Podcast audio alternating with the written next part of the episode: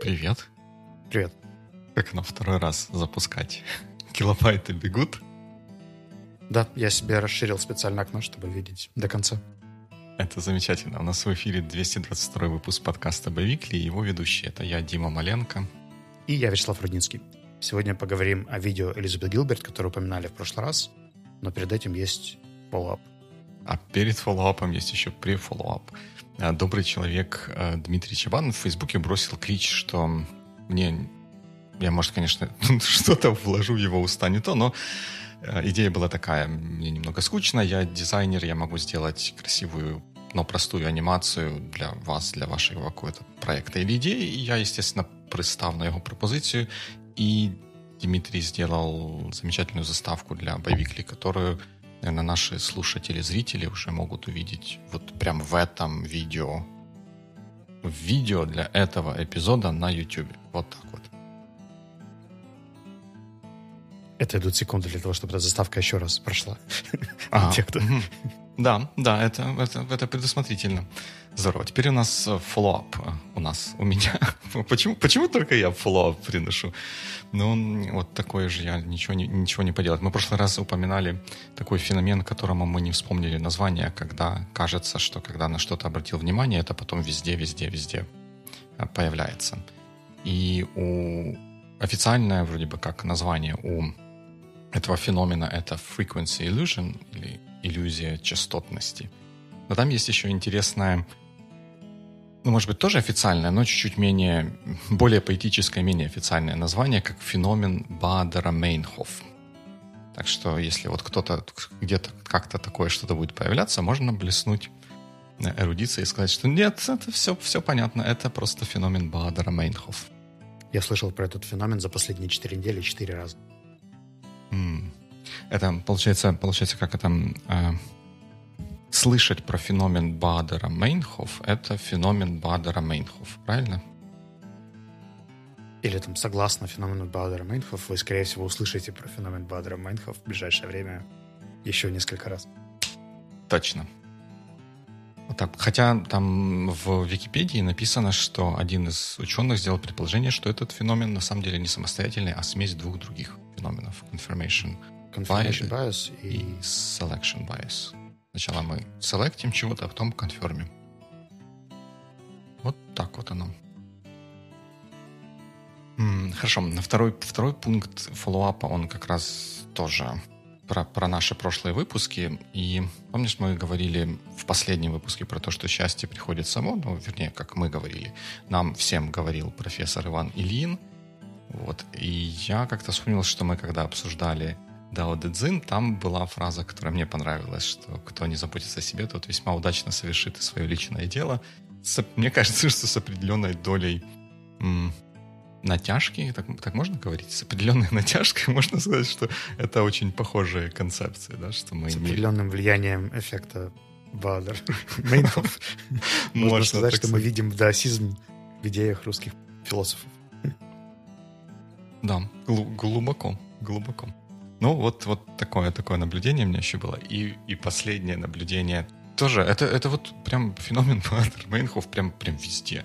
В прошлый раз ты упомянул, что Аристотель, которого мы все любим и уважаем, тоже был не то чтобы своеобразный человек или человек своеобразных взглядов, он был человек своего времени, поэтому там рабовладение и одни люди хуже, чем другие, как бы было, было в порядке вещей. И как бы для, для, для меня это индикация того, что нужно смотреть не на может быть, даже не на человека, не на феномен в целом, а на какие-то отдельные, отдельные его части.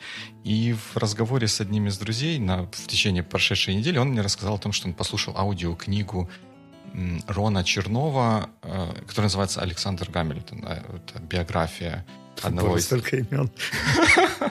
ну, интересно, что Рон Чернов, как бы фамилия вроде бы как славянская, но на самом деле, может быть, у него какие-то совсем дальние славянские корни есть, но он американский, американский американец, автор нескольких биографических книг, в том числе биографии Александра Гамильтона, которая послужила основой потом для известного мюзикла Александр Гамильтон. И там он, он мне пересказывал и рекламировал всячески по, почитать, послушать эту книгу и рассказывал о том, что Томас Джефферсон, который в то же время как бы работал в американском правительстве, он, как бы у него рабочий день был устроен что-то, типа он вставал с восходом солнца, потом музицировал, потом читал, потом отвечал на письма, потом, а потом в конце, в конце дня шел спать и вроде бы как, и там книг много прочитал, и там что-то свое написал, вроде бы как классно, будь как Томас Джефферсон. А, а, а что остается в таких разговорах часто за кадрами, то, что у Томаса Джефферсона было 600 рабов. На минуточку. И, наверное, если бы... Ну, я, я не то, что я хочу, чтобы у меня было 600 рабов или что-то в таком роде, но если бы мне не нужно было выгуливать собаку, готовить пищу или еще чем-то заниматься, то я бы, наверное, тоже мог писать книги, много читать и музицировать по 15 часов в сутки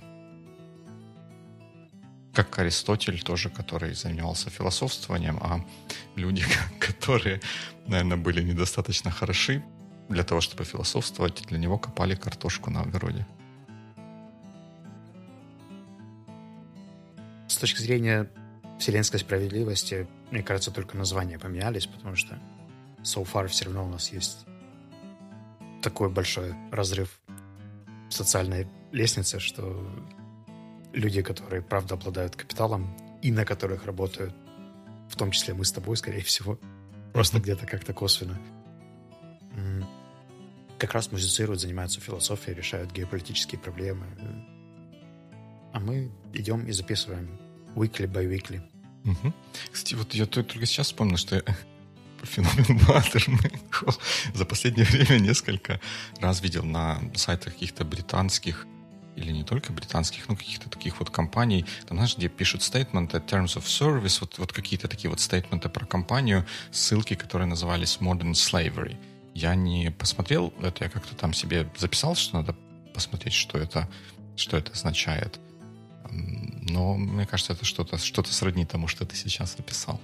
Что те, кто богатые, как-то эксплуатируют тех, кто не такие богатые. Ну, я бы термин эксплуатируют заменил. Но редактировать подкаст будешь ты, поэтому...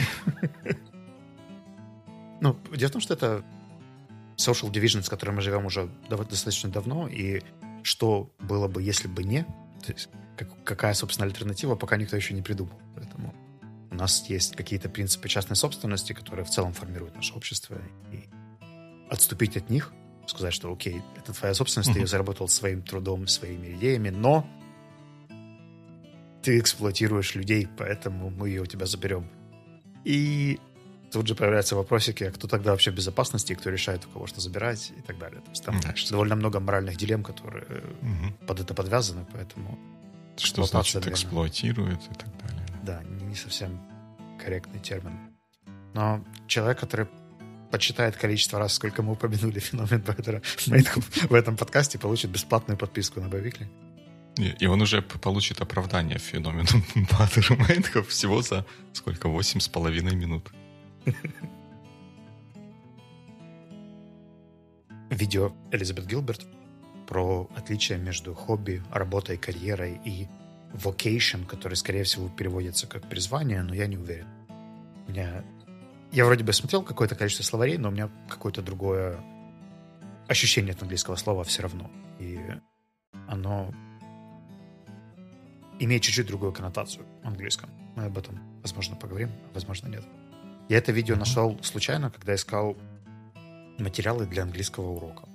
У меня остался один английский урок в неделю, и каким-то образом это видео попалось мне, когда я искал какие-то authentic materials для listening, и Вуаля. Для меня оно было таким, знаешь, резонансным, потому что настолько, насколько мне не понравилось даже вступление, там, те пару страниц книги, которые я прочитал. Элизабет Гилберт является автором бестселлера «Ешь, молись, люби» или в другом порядке. Mix and match.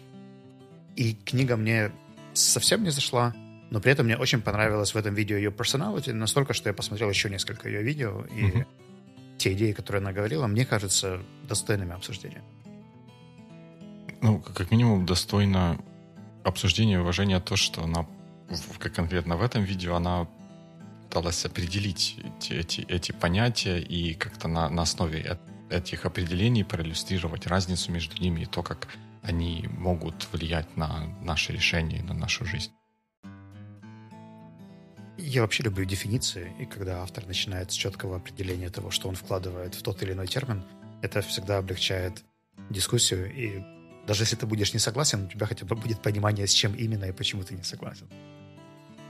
Как, например, с термином эксплуатация.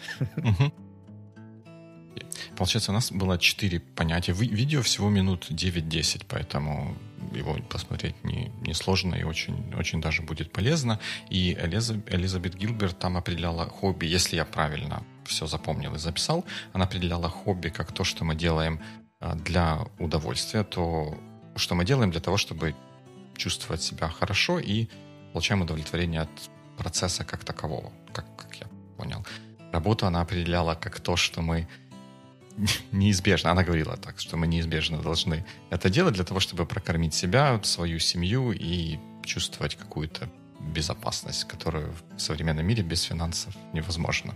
Unless you're Аристотель, у тебя есть 600 рабов. А, сори, это был Джефферсон.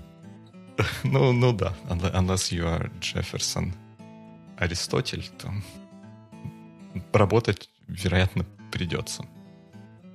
И вот э, третье понятие это была карьера. Я вот тут не уверен, что я полностью понял мысли, которую Элизабет пыталась донести, но я это воспринял как карьера — это работа, ради которой человек готов лечь костьми, то есть работать овертайм, делать что-то большее, чем требуется для него, э, чем требуется от него просто для того, чтобы непосредственно обменять свое время и знания, умения на деньги.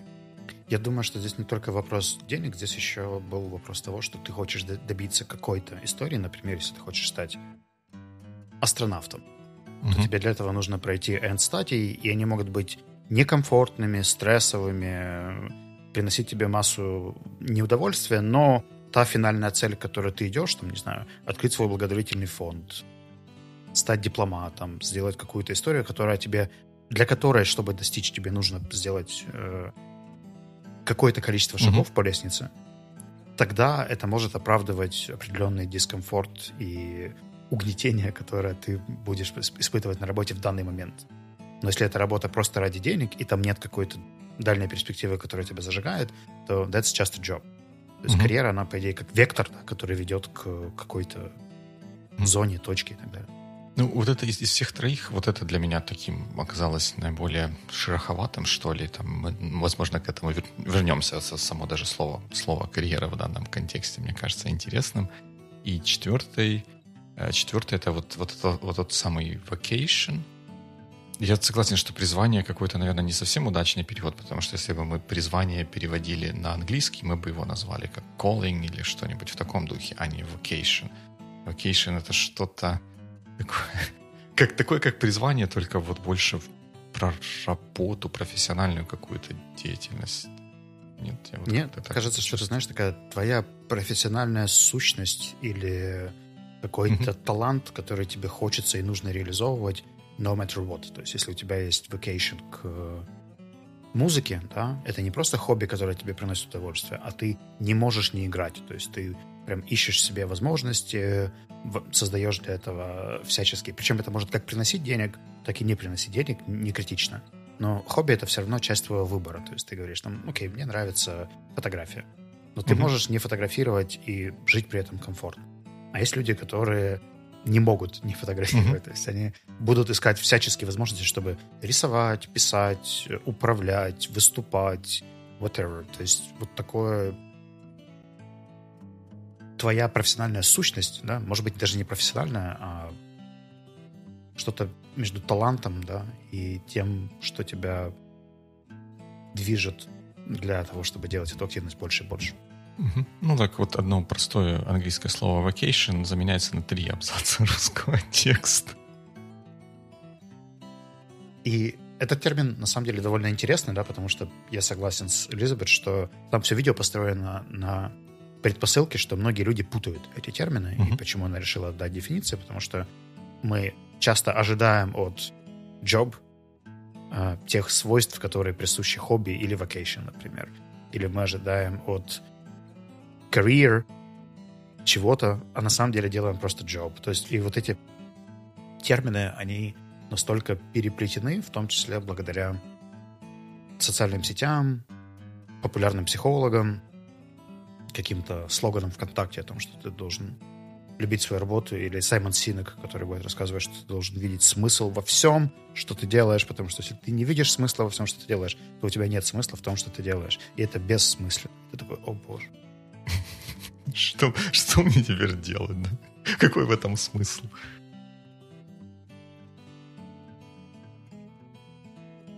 Почему мне кажется это видео интересным, оно меня реально заставило задуматься, а как так вышло, да? То есть в какой момент мы пришли к тому, что, ну, реально, мне кажется, есть у моих коллег и друзей убеждение, что ты должен делать работу, которую ты любишь. Угу. И у меня нет однозначного ответа. Я уже полторы недели об этом думаю, обсуждал это с несколькими людьми. И все как-то, знаешь, очень абстрактно, мол, ну, у нас появилась свобода, поэтому теперь с этой свободой мы можем выбрать то, что мы любим. Нет, не поэтому. Свобода-то появилась, но каким образом это коррелируется к тому, что должна измениться природа работы? Ну, знаешь, ты, ты вот так... Это была одна из моих теорий, которые я так думал, что мы ее обсудим, а ты так ее сразу на корню обсудил. Но я попробую все-таки встать на, на защиту, ну или хотя бы, как бы, как это называется, обеспечить due, diligence для этой, для этой идеи. Эм, мне кажется, что сейчас вот действительно есть некоторая такая установка, которая может быть не, не оправданная, вот, но она просто есть социальная, что у людей есть социальная и прочая мобильность, и благодаря этой мобильности мы можем не, саф, не продолжать саферить на той работе, которая нам не нравится, а как бы сугубо теоретически и гипотетически, найти, понять вот то наше призвание, прочитать Саймона Синека, стартануть with why и найти вот это призвание, а потом найти работу, которая соответствует этому призванию. И мне кажется, что, может быть, отчасти вот оттуда проистекает такое, такая уже тоже установка какого-то такого вот развития производная третьего порядка от вот этих вот эм, таких вот движений, в том, которое состоит в том, что мы должны быть счастливы на работе. Тем более еще публикуют книги про то, что э, люди, которые действительно счастливы, они делают свою работу хорошо, и потом их компании успешны, и потом публикуют книги, like, как delivering happiness, и, и вот это вот, вот все, оно как-то perpetuates. У тебя здесь есть три ступеньки размышления. Что появилась социальная мобильность и выбор. Это приводит к тому, что мы уходим от каких-то дискомфортов, страданий и так далее. Угу. И в качестве выбора, куда идти, мы используем культивированный э, образ э, вот этих, назовем их пассионариев, да, людей, которые угу. do what they love, и используем это как ролл-модел и ищем, соответственно, свое, свое какое-то призвание или что-то, что будет нас драйвить. И я, наверное, с каждым из этих треть, э, трех уровней согласен. Мне нравится мысль, которую Элизабет э, Гилберт рассказывает в второй части про работу. Она говорит, что, ребята, работа должна вам просто не мешать. Да? То есть это means for life, но иногда вам нужно работать, чтобы обеспечить себе какие-то там, не знаю, если ты начинающий писатель, да, и твой талант и vocation — это писательство, но ты не можешь пока что зарабатывать себе этим деньги, ты можешь, конечно, себя очень сильно наказывать и пушить и так далее, но это реально большой фактор удачи, начнут ли тебе платить или начнутся то, что ты пишешь. Но при этом тебе объективно могут быть нужны деньги. И вот здесь, выбирая работы, ты можешь выбрать работу, в которой тебе понравится коллектив, в которой тебе будет комфортно делать, что ты делаешь. Комфортно не означает, что ты будешь от этого в восторге, что это будет наполнять твою жизнь смыслом. Ты можешь uh-huh. заниматься manual тестинг какого-нибудь мобильного приложения очень монотонно, одинаково, но в комфортной теплой комнате, близко от дома, не тратя много времени, там, имея хороший баланс заработка и э, растрат и так далее. И ее point как раз в том, что если ты страдаешь на работе, то, скорее всего, это не просто так. То есть это уже должна быть либо карьера, либо тебе пора туда уходить. Uh-huh. А, но вот куда уходить у Элизабет отличается, да, потому что она говорит, что не обязательно искать э, вот эту супер любовь, потому что дальше идут мои интерпретации. Она заканчивает на том, что не обязательно искать любовь, а Вячеслав добавляет. Потому что эта штука, она может меняться со временем значительно. И то, что тебе было... То, что ты с восхищением делал пять лет назад, сейчас тебе может уже не вызывать того восторга или удовольствия. Угу. Либо наоборот, ты можешь начать делать что-то, что тебе в целом не нравится, но пока ты будешь разбираться в этом и найдешь в этом смысл в процессе работы. В качестве примера можно привести нашего знакомого Диму Маленко. Он э, поменял достаточно много mm. разных э, типов работ, да, и хотя он оставался в IT как в индустрии, он уже побывал и бизнес-аналитиком, и CTO, и технические задачи делал просто как инженер, и, э, наверное, project manager в каких-то mm-hmm. позициях. Ну, короче, такой большой спектр разных работ, в которых э, он со временем все равно находил какие-то точки развития, роста. Там, где становилось совсем некомфортно, или когда появлялось что-то более интересное, э, происходил вот этот switch. Об этом я с тобой потом хочу еще поговорить. Мне интересно, как ты принимал major decisions по переходам, потому что у меня на самом деле такого не было в жизни. У меня было ну, несколько микроработ еще в студенческие времена, но, по сути, была одна major job преподавателем, mm-hmm. И потом я просто пошел в предпринимательство. То есть у меня не было такой карьеры, как у тебя, поэтому мне реально интересно, как люди делают такие career choices. Ну, ты, ты так хорошо этого знакомого описал, что прям, мне, да, прям, да. Я тебя познакомлю. Очень интересный чувак. Здорово. Вот тоже интересно, я, я себя поймал на мысли о том, что мне кажется, что несмотря на то, что правильно и действительно полезно разделить вот эти четыре понятия. Но, может быть, там vacation призвание, может быть, чуть-чуть выбивается из того, что я дальше скажу. Но мне кажется, что это вполне могут быть стороны одной, одной медали. Ведь если кто-то возьмется сделать свое призвание своей карьерой, то ему неизбежно придется вокруг этого сделать и работу. Это то, на чем и хорошо бы, чтобы это еще и приносило удовольствие. То есть было, было вот тем самым чем-то, что сродни хобби. А как, как там есть какая-то фраза какого-то известного человека про то, что если вы найдете что-то, если вы найдете то, что вам нравится, вам не, не придется работать ни одного дня, something along those lines.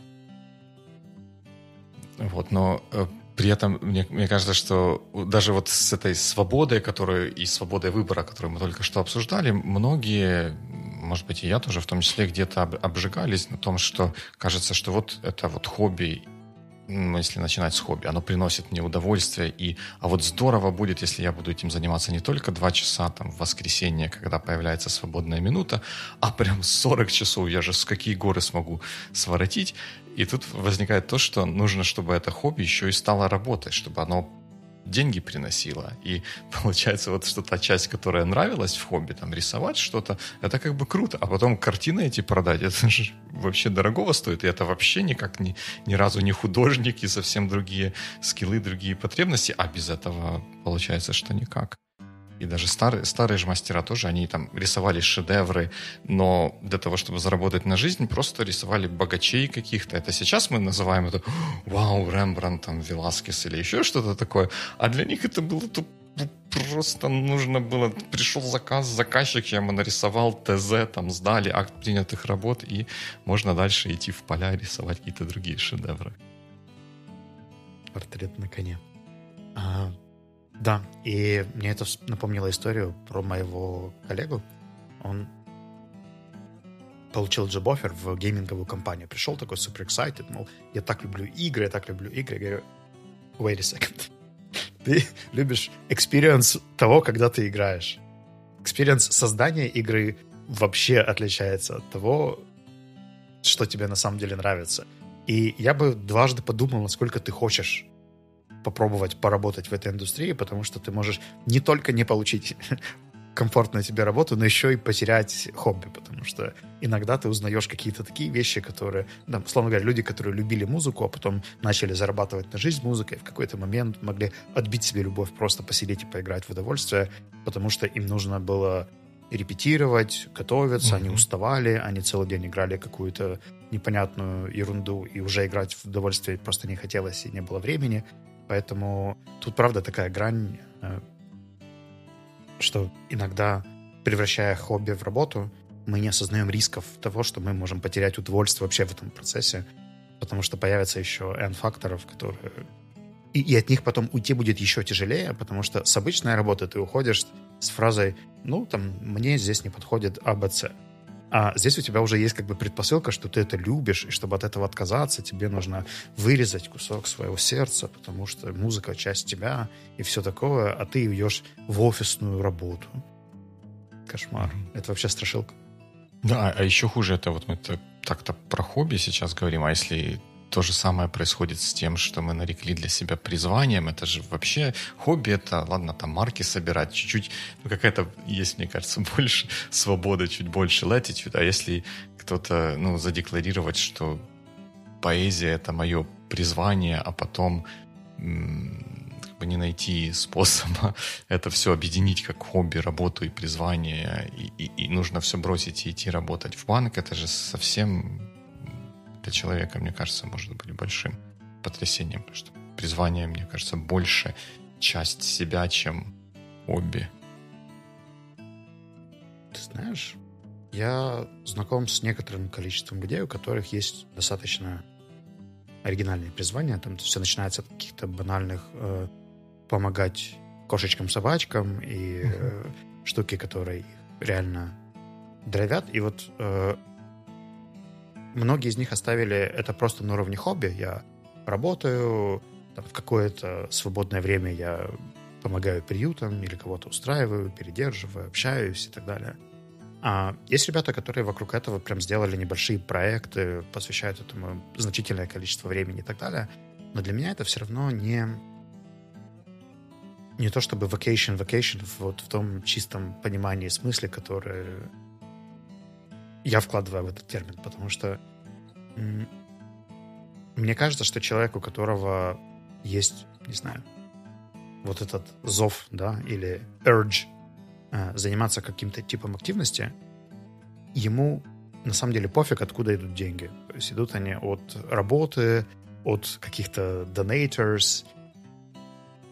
Для меня в этом плане CGP Grey является человеком с vacation, потому что его желание объяснять и находить суть, оно, mm-hmm. он бы его делал anyway, да, он его делал и в школе, он его делал на YouTube, пока у него не было миллионов подписчиков, и он это продолжает делать на YouTube с миллионом подписчиков. То есть тут я предполагаю, что если бы, не знаю, изменился алгоритм YouTube, и он не смог зарабатывать на этом деньги, его следующий э, стейдж все равно был бы где-то связан с образованием, объяснением, интерпретациями и так далее. То есть это его я не представляю, как он будет делать что-то э, совсем другое. Mm-hmm. Причем doesn't matter, приносит это деньги или нет. То есть как это повлияет на стиль жизни, на какие-то свободы, да, степень свободы там в плане путешествий, покупок и так далее. Хотя, you never know. Мне было бы интересно. Мне кажется, тут есть одна есть грань в этом, вот как ты сказал, что CGP Grey или кто-то другой, they do not care where the money come from. Да, но я бы еще добавил, as long as the money comes from somewhere. Эм, я себе готов представить, потому что я один или два раза был в подобном положении, когда понимаешь, что деньги или какой-то запас или что-то заканчивается, тот inflow stream, который есть, он не достаточно, и это заставляет по-другому взглянуть на хобби, призвание и тому э, подобные вещи. Просто мне кажется, что еще у нас в, благодаря вот этим историям про пассионариев возник какой-то образ, что человек, у которого есть призвание или vocation, он якобы superior над тем, у кого mm-hmm. И когда я слушал это видео, я понял, что у меня нет этого. То есть я не представляю. У меня есть неплохая карьера, то есть я, правда, там, достиг определенного уровня навыков, э, социального положения, еще каких-то историй, делая что-то хорошо. Э, у меня есть хобби в виде дебатов, но сказать, что у меня есть там призвание, призвание или vacation, vacation, я сейчас не могу. То есть у меня нет возможности это сформулировать.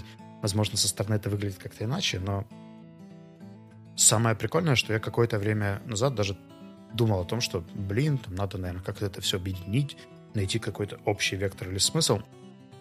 А потом остановил себя вопросом, а зачем? Я и так могу делать достаточно много хорошего и полезного, и не факт, что пытаясь это все увязать в один проект, это вообще кому-то нужно, кроме меня. И если я могу получать удовольствие там, где я получаю удовольствие, получать рост, развитие, финансы там, где я это делаю, why not? То есть комбинация работы и хобби, карьера и хобби вполне могут себе сосуществовать и быть весьма satisfying, э, приносящими удовлетворение. Удовлетворительными звучит как-то так себе. Да, да, да. Садись, удовлетворительно. Давай зачетку. Да-да, я, я тут согласен с тобой, что вот это, возможно, некоторый такой urge или, наверное, pressure объединять что-то в проекте, обязательно иметь вот эту вот пассию. Нет, подожди, пассию это про другое. иметь passion. Э, что это какой-то навязанный, может быть, стереотип какой-то современной немного культуры, что вроде бы как, вот если бы у тебя был passion, ты бы ракеты на Марс запускал, а так ты просто улицу метешь. Эм, извините за неподобающее сравнение. Я пока тебя слушал, вспомнил второй пример про Любу с проекта батарейки. Мне mm-hmm. кажется, что это как раз пример хобби, которое эволюционировало в Vocation, потому что она на старте была просто IT-менеджером, если не ошибаюсь, и со временем стала активисткой Эко Днепра, потом uh-huh. оставила карьеру в IT в целом для того, чтобы делать экологические проекты уже много лет. Он там всесторонне растет, развивается, дошел до уровня лобби Верховной Ради Украины с просто какого-то офисного, офис, офисной инициативы в Днепре uh-huh. по сбору батареек. Уже занимается и переработкой, и э, лобби законодательства, что для меня является очень показательным. Притом это положительный пример. А есть еще пример людей, которые не достигли супер э, высот, да, они mm-hmm. тоже попробовали сделать из своей карьеры или поменять карьеру в пользу того, что не любят, вообще не, не смогли продвинуться и пошли назад в ту индустрию, в которой были, либо сделали какой-нибудь shift, не знаю, уйти в IT mm-hmm. э, и стали там получать свои ресурсы или финансы. И это тоже абсолютно окей. Мне кажется, что если убрать вот этот э, шейминг, да, от того, что там, ты не делаешь 100% времени все, что только то, что ты любишь, угу. то появляется намного больше энергии или ресурса для того, чтобы собственно, чувствовать эту любовь хотя бы в тех дозах, да, которые ты можешь себе сейчас позволить. Мне кажется, что вот это вот чувство, вот если говорить про хобби, вот это, мне кажется, интересный феномен, где вроде бы мы можем когда, если взять всю совокупность людей, хобби у всех очень-очень разные. Настолько, что для то, что для одного человека хобби, для другого вполне может быть работой, более того, это может быть еще и нелюбимой работой, хотя есть другой человек, которому это, этим нравится просто так заниматься. Мне кажется, что вот здесь важную роль играет вот какое-то ощущение свободы или отсутствие давления, которое присутствует, когда мы занимаемся хобби. Мы никому ничего не должны, кроме, может быть, себя чуть-чуть и получения какого-то удовольствия. И от этого мы можем получать какие-то ну, дополнительные, я не знаю, как boost дофамина. Я не физиолог, но я уже такое сравнение сделаю. Ведь даже у программистов или инженеров есть такое, что они на работе что-то там кодируют, то, что сказали закодировать, а потом приходят домой и все равно что-то кодируют, но что-то свое, где нет каких-то ограничений, дедлайнов, э, старых фреймворков, legacy кода, а просто вот потому, что это интересно, нравится, когда лампочки загораются в правильном порядке. Ну и вот здесь, по идее, социальный стереотип диктовал бы пойти и найти работу, в которой ты будешь создавать именно то, что тебя будет драйвить. Но на рынке может не быть такой компании, у тебя может не быть экспертизы, чтобы работать в этой компании. И здесь это вопрос. Ты можешь это превратить в career, то есть поставить себе цель стать программистом в Фейсбуке. И э, посмотреть, какие там, не знаю, 3-4 промежуточных шага тебе нужны uh-huh. для того, чтобы добра- добрать экспертизы, опыта и в итоге получить то, что ты хочешь. Но that's a long way. И мне кажется, тут нужно быть супер мотивированным, чтобы понимать, куда ты хочешь идти. А второй вариант, который такой требует, наверное, какой-то смелости, э, это как мой знакомый, который раньше собирал компьютеры, а потом пошел и в 40 лет шифтнулся в юридический бизнес. Пошел, отучился в универе и создал свою юридическую практику. В какой-то момент говорят, ну все, мне стало тут неприятно. Угу. Продал бизнес, закрыл компанию, перешел. Ну, видишь, мне, мне кажется, что здесь, опять же, вот говоря про, про свободу, продал, продал бизнес, это дает все, все-таки некоторую свободу, может быть, какое-то время позаниматься или поэкспериментировать, поискать себя, попробовать что-то новое, что да, не получится сделать, если есть. Ну, вот этой финансовой подушки нет. Ведь даже наш любимый CGP Grey, он запустил YouTube канал, и только после того, как он стал приносить э, какую-то заранее определенную им э, сумму денег, он полностью перешел в ютуберство и ушел из школы, из такого традиционного education. Ты говорил о свободе, и мне кажется, что, знаешь, эта свобода еще такая чисто психологически, потому что сейчас есть какой-то такой что ли, дисбаланс, потому что люди, у которых уже есть большое количество ачивментов, у них есть вот этот sunk cost fallacy о том, что я уже столько вложил в этот бизнес, uh-huh. в эту карьеру, что сейчас делать изменения будет сложно, больно, неприятно и так далее. А с другой стороны, есть э, молодые ребята, которые еще ничего не достигли, и они долго нигде не остаются, и постоянно меняют, меняют, меняют, меняют, не приобретая никакой экспертизы, но приобретая какие-то микро- experience ы. Я там, там три месяца побыл, там шесть месяцев побыл, там три месяца побыл. Что на каком-то стартовом этапе окей, но когда это превращается в стиль жизни, когда я здесь два месяца поработаю, там два месяца поработаю, там два месяца поработаю, вызывает у более старшего поколения ощущение, что с этим человеком тоже что-то не в порядке, да, то есть он там uh-huh. не может остаться на работе больше года. А может, ему и не нужно оставаться на работе больше года. Если он получает достаточно денег, то ему не нужна такая карьера, которая была у вас.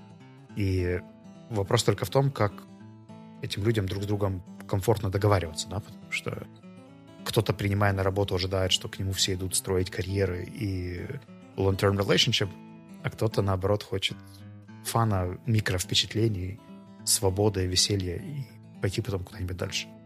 Угу. Да. А тут договариваться я бы всегда рекомендовал начинать с того, чтобы не навешивать ярлыки, не говорить, что вот вы там, как это поколение Z или какое-то там еще, которое порхает по работам, как, как бабочки, нигде серьезно не задерживается. Ну, это, это ярлык и стереотип. А вот даже когда люди порхают от цветка к цветку, а что они конкретно на цветке делают? Может быть, сейчас есть много компаний, которые бурно развиваются. Он мог за эти полгода сделать продукт, который с 10 человек до, до 10 миллионов вырос, и в каких-то других старых, более традиционных индустриях такое возможно только там за 20-30 лет, а в каких-то молодых индустриях это возможно даже за, за, за год, за полгода. То есть надо смотреть на суть вещей, а не на, на лейбы и на то, э, на какую-то внешнюю атрибутику. Ну, я так При этом стараюсь. Я, я понимаю, наверное, отчасти работодателей, которые ищут сотрудника на какую-то работу, где нужна усидчивость и умение работать со сложностями, а многие кандидаты, которые туда оплаются, они не готовы к усидчивости и работе со сложностями. Как только где-то появляется дискомфорт, они скорее уйдут или пойдут куда-нибудь в другую команду, компанию, а работу-то все равно нужно делать. И когда это является массовой культурой на каком-то рынке, то находить хороший culture fit под непростую работу или какие-нибудь вещи, которые требуют, э, как появится grit, Упорство. Назовем это упорством. Сичився, да. Настойчив. Реально может быть челленджем, да? То есть и отсюда, мне кажется, идет подпитка многих историй про теорию поколений, когда ты видишь многократно людей, которые ведут себя похожим образом, то ты это списываешь на то, что это все вот люди до 25 не будут нанимать никого угу. до 25, потому что они все супер там changeable или inconsistent как показывает практика, просто это majority, да, которая сформирована определенными макротрендами, но при этом в этом же поколении есть люди, которые вполне себе способны стать какими-нибудь физиками, теоретиками, астрономами и так далее, делая работу, mm-hmm. которая очень нудная, сложная, требующая большого количества информации и так далее. Да, потому что они в этом находят удовольствие. И вот здесь, когда ты говоришь э, majority, большинство сформированное каким-то образом, тут я бы тут тоже еще, ну не то чтобы поспорил с тобой, а предложил идею того, что вот то, то majority, которое, про которое мы думаем, что оно majority, оно может быть просто vocal minority. Там, как в каком-нибудь Инстаграме все живут красивой жизнью на Бали и тому подобных доминиканских республиках, но это все равно, там, ну, может быть, тысяча, но может быть даже сто тысяч, ну, пусть миллион человек, все остальные 7 миллиардов живут более-менее обычной жизнью в пригородах Нью-Джерси, э, Киева, в Днепре и в Бангладеш. Э, в смысле, Бангладеш это не... Ну, в общем, вы поняли, что я, что я имею сказать. Я на это скорее смотрю через призму человека, который проводит интервью на работу, uh-huh. нанимает себе в проект кого-то, например, дизайнера. И когда он понимает, что у многих кандидатов, которые сейчас на рынке, э, есть похожий тренд, он, скорее всего, не учитывает, что есть много хороших усидчивых дизайнеров, которые как раз и сидят на своих работах и делают то, что они должны делать, и получают за это там какие-то бонусы, гонорары, и они просто не, не оказываются на free market, потому что because reasons. Угу. Но я могу понять, знаешь, это как когда ты пообщался с семью мексиканцами, то ты складываешь по этим семи мексиканцам обобщенный образ, как себя ведут мексиканцы. Тебе недостаточно двух-трех, чтобы сказать, да, эти мексиканцы говорливые. Но когда у тебя было 7-10 контактов, ты уже, в принципе, твой ум начинает складывать обобщенную картинку. И угу. мне кажется, что это такое, знаешь, топливо под э, теорию поколений, которую мы упоминали несколько выпусков назад.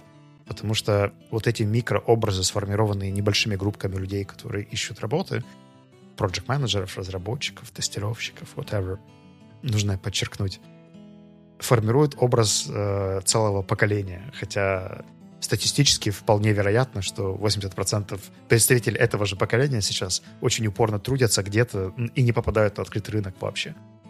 То есть, значит, что, что определяющий признак того, что они ходят между работами, может быть, не в том, какой их возраст и какое поколение, а в том, что вот просто у них personalities такие, которым нужно искание, новые впечатления, изменения обстановки и вида из окна регулярные. Да, я бы все-таки хотел вернуться к тому топику, о котором я начинал говорить про моего знакомого. Mm-hmm. Давай предположим, а, что могло сподвигнуть человека поменять... Я предполагаю, что у него было career и job, career как CTO и job как mm-hmm. project management в какой-то момент, mm-hmm. и сделать абсолютный shift и relocate, новая компания, новый тип обязанностей, новое все — Угу. Потому что мне кажется, что чаще всего нам дискомфортно делать какую-то больш, большую перемену. И это одна из причин, которая много, многих останавливает в том, чтобы попробовать себя на какой-нибудь работе, о которой они давно хотели помечтать, но все mm-hmm. никак не успевали даже податься туда.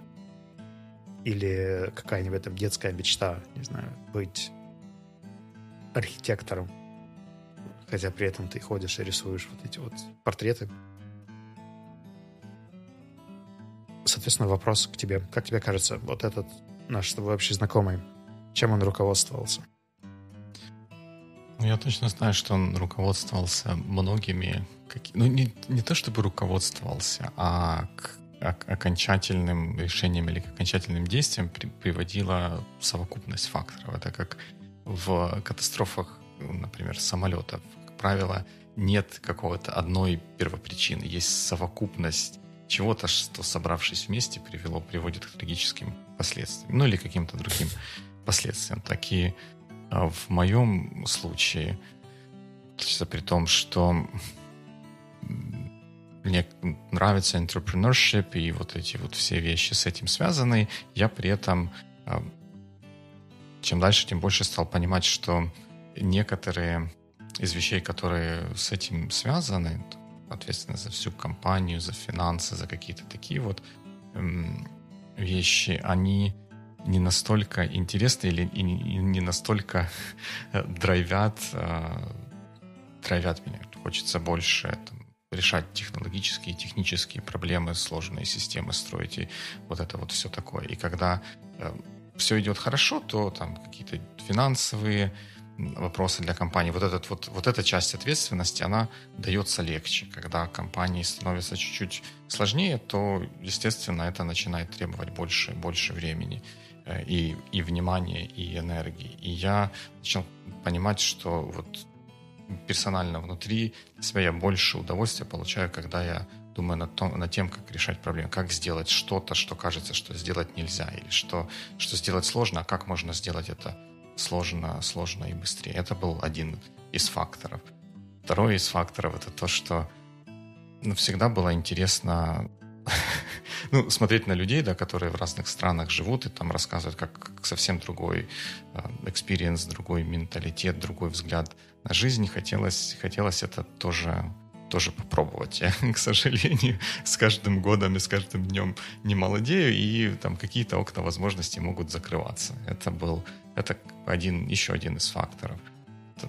Третий фактор — это дочка подрастает, ей уже 13 лет, ей скоро нужно будет учиться не просто в школе, где, в принципе, ну, школа как бы это хорошо, научат считать, складывать, там, буковки писать и норм, а учиться уже более по-настоящему где-то в университете, hopefully, и мы сразу строили план такой, чтобы учить ее где-то за рубежом. Не, не то, что эм, я э, совсем плохо отношусь к украинскому высшему образованию, тем более, что я сам, сам его получил, но мне хотелось бы для своего ребенка не то чтобы чего-то большего, скажем, назовем это чего-то другого. И чуть проще это устроить, если не жить в Украине, а жить где-то в другом месте, за этим самым рубежом пресловутым. Это тоже был, тоже был фактор.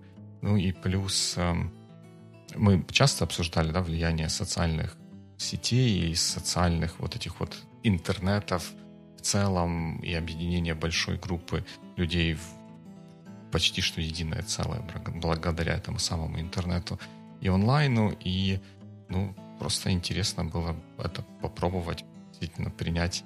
Принять участие это не, неправильно звучит, а приложить, приложить руку к тому, чтобы это эм, направить в ту сторону, которая мне кажется важной полезно и продуктивно. И когда такая возможность появилась в совокупности с вышеперечисленными факторами, какими-то другими еще, может быть, которые я даже для себя не могу артикулировать, вот это решение было не, не то чтобы очевидным, оно было не простым, но обосновываемым, назовем это так. Ты считаешь, что это job или career классификация Элизабет Гилберт?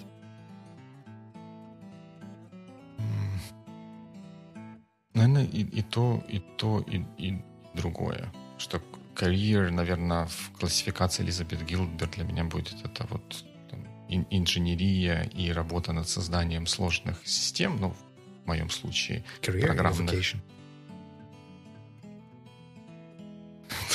Сложные вопросы задаете. Ну, я, я пока смотрю на это как на, на, на карьер.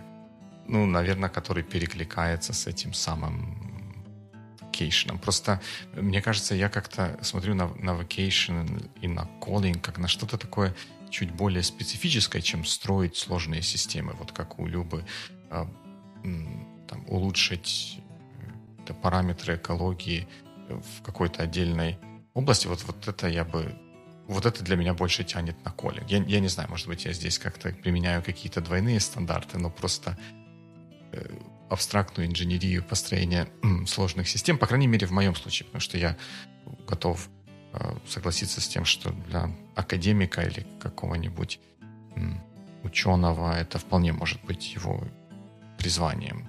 Э, для себя же я, наверное, смотрю пока что это как на, на это как на career. Ну, на самом деле, я с тобой здесь не соглашусь, потому что нам просто приятно приводить примеры людей, у которых есть социальная миссия.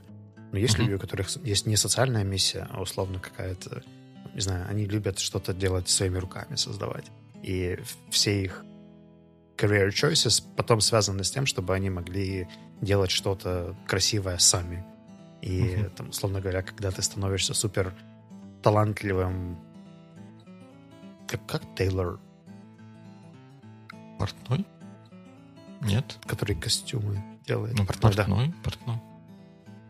Портным, да, то есть тебе не обязательно там делать из этого свой бизнес, делать свой бренд, mm-hmm. делать там Маленков с двумя буквами F. А... Mm. При этом в твоем случае, наверное, есть еще определенное понимание эстетики, потому что я вот смотрел на то, как выглядел Rollup, твои фотопроекты, то, как ты постоянно морочился в points э, с визуальными составляющими, как ты готовил слайды к э, Печакче, TEDx и так далее. И вот этот момент эстетического момента, он у тебя прослеживается практически везде. Есть какие-то, знаешь, такие э, базовые штуки, которые с тобой перейдут в любую работу, чем бы ты ни занимался. Ну, Делал ли да. ты какие-нибудь проекты на Фейсбуке или создавал бы небольшой стартап или записывал подкаст Weekly. Ну, это, это, это есть, да. Вот как-то, как-то есть люди, которые не, не так много внимания обращают на какую-то вот такую визуальную чего-то. Ну, эстетика может быть слишком сильное слово, ну, какие-то визуальные несуразности или несоответствия, а мне почему-то они всегда бросаются в глаза, и поэтому я стараюсь э, то, что я делаю, лишь сделать без, без тех вещей, которыми бы мне казались несуразными. А я настаиваю, что эстетика — это правильное слово. Потому что оно как раз передает тот смысл, о котором мы сейчас говорим. Любовь к красоте, э, к гармоничному сочетанию форм, цветов, э, общей локации и так далее. Даже вот твоя футболка сейчас это подчеркивает эстетику Или ну, потребность спасибо, Да, спасибо, спасибо тем людям а, за эту футболку, которые занимаются эстетикой города Днепр. Днепро. Ага. И правильно ли я понимаю, что боевик ли это хобби? Да, да, наверное, боевик ли это точно, точно хобби, которое приносит массу удовольствия. И когда, как мы знаем, я попытался сделать из этого работу, карьеру, не, не призвание где-то в Sonar One, это не не пошло так успешно, как, может быть, где-то хотелось бы или мечталось. И я все равно здесь должен сделать тебе комплимент, потому что не всем хватает смелости сделать rollback и откатить это опять к хобби и продолжать получать от этого удовольствие. Потому что я знаю миллион кейсов, где э, люди пытались сделать из хобби работу, а потом потеряли удовольствие и переставали это делать вообще, потому что вот какой-то негативный experience, он уже окрашивал само хобби в том числе. И тот факт, что ты нашел в себе силу, да, а, отказаться от какой-то профессиональной амбиции вокруг боевик и делать его себе в радость. Причем, знаешь, как настоящее хобби, он местами требует от тебя, наверное, больше, чем от меня, ресурсов, сил, энергии и так далее, но и удовольствие получаешь ты, судя по всему, тоже пропорционально хотелось бы. Я тоже. Just, just in case. меня, меня не заставляют сюда да, приходить. Да. Что, были еще у тебя какие-то мысли по поводу того, о чем нам рассказала Элизабет? Ну, мне кажется, что тем, кто не смотрел видео, сейчас как раз самое время пойти в Notes и кликнуть на ссылку и посмотреть, чтобы наконец-то законнектить вот эти 50 минут нашего разговора с тем, что сказал, правда, автор.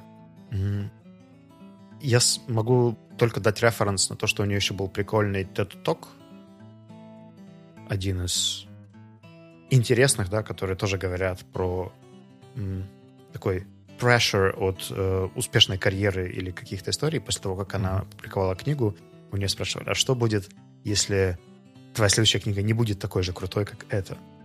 И там поднимается интересный вопрос про прогрессирующую успешность, о том, что там однажды запустив классный продукт, твой следующий продукт должен быть класснее, чем тот продукт, который ты сделал. Следующий iPhone должен быть круче, чем iPhone, который был до этого. И все следующее. Следующий эпизод Байвикли должен быть еще...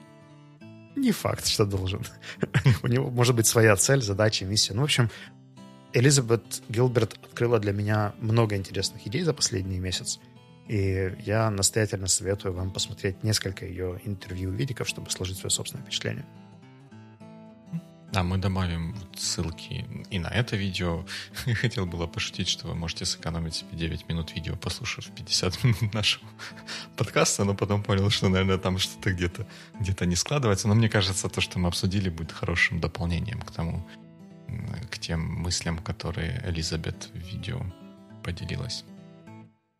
Надо будет зашарить ссылочку на видео сейчас в боевик чатик, чтобы люди, которые там, получили возможность его посмотреть до выпуска. До того, как. Точно, точно. Мы обязательно так и сделаем. Поэтому, чтобы получить ссылочку раньше, чем позже, приходите к нам в чатик. Как Телеграм. прийти в чатик? Телеграм, да. Там он называется «Боевик чат». То есть без, без затей, просто и понятно. И выпуск опубликуется где-то в течение недели, которая, хочется верить, будет хорошей. Обязательно. Good week. Good week.